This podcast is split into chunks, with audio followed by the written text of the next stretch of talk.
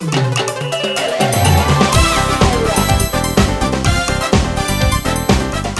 momento con Alberto Motesi. Una respuesta práctica a tus interrogantes sobre tu vida y los problemas del mundo moderno. Judith estaba totalmente frustrada con su esposo Jaime. Por ningún lado se le miraba a este hombre el deseo de progresar, de avanzar y convertirse en un verdadero proveedor para su familia. Cada año cambiaba de trabajo hasta seis veces. Estaba lleno de sueños de grandeza. Sus planes eran independencia económica, bienestar para su familia, una casa propia, educación para los hijos, pero todos estos planes eran las ideas que se gestaban en un sillón viejo y desteñido donde Jaime se sentaba a ver televisión.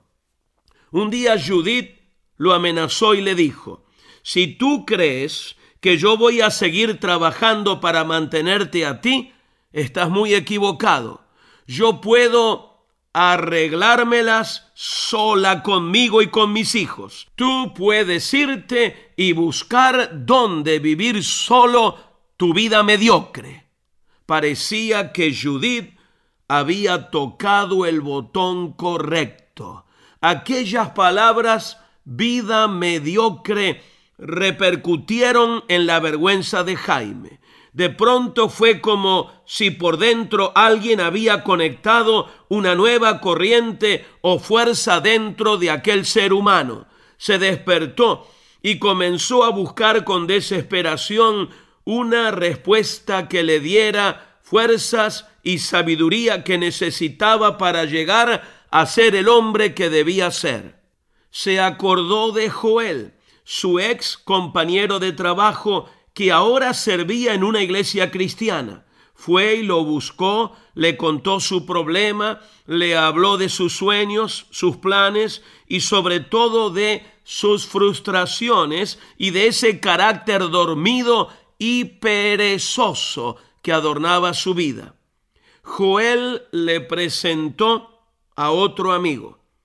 Era un joven carpintero que no se conformó con hacer bancos y sillas, un visionario que vio a su pueblo esclavizado y atado al peor gobierno que haya habido sobre la tierra.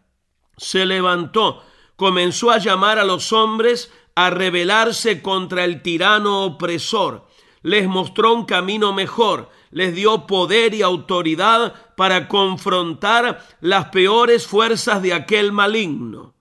El carpintero fue hecho preso, lo torturaron, lo mataron y lo desangraron totalmente. Sus amigos lo llevaron a enterrar, pero al tercer día no pudo ser retenido por los lazos de la muerte se levantó victorioso e instauró su reino en medio de los seres humanos. Claro que ya lo adivinaste, el amigo de Joel era el mismo Señor Jesucristo. Jaime le rindió su vida al Señor. El Señor Jesucristo transformó a Jaime radicalmente, le dio un nuevo carácter, un nuevo estilo de vida y de un fracasado hizo un triunfador. De lo mediocre de su vida lo llevó a vivir dentro del ámbito de lo sobrenatural. Mi amiga, mi amigo, eso es un cristiano. Ríndele tu vida ahora mismo a Jesucristo y habrás hallado la fórmula del éxito, habrás abierto la puerta de la bendición y sobre todo habrás descubierto el verdadero propósito de la vida.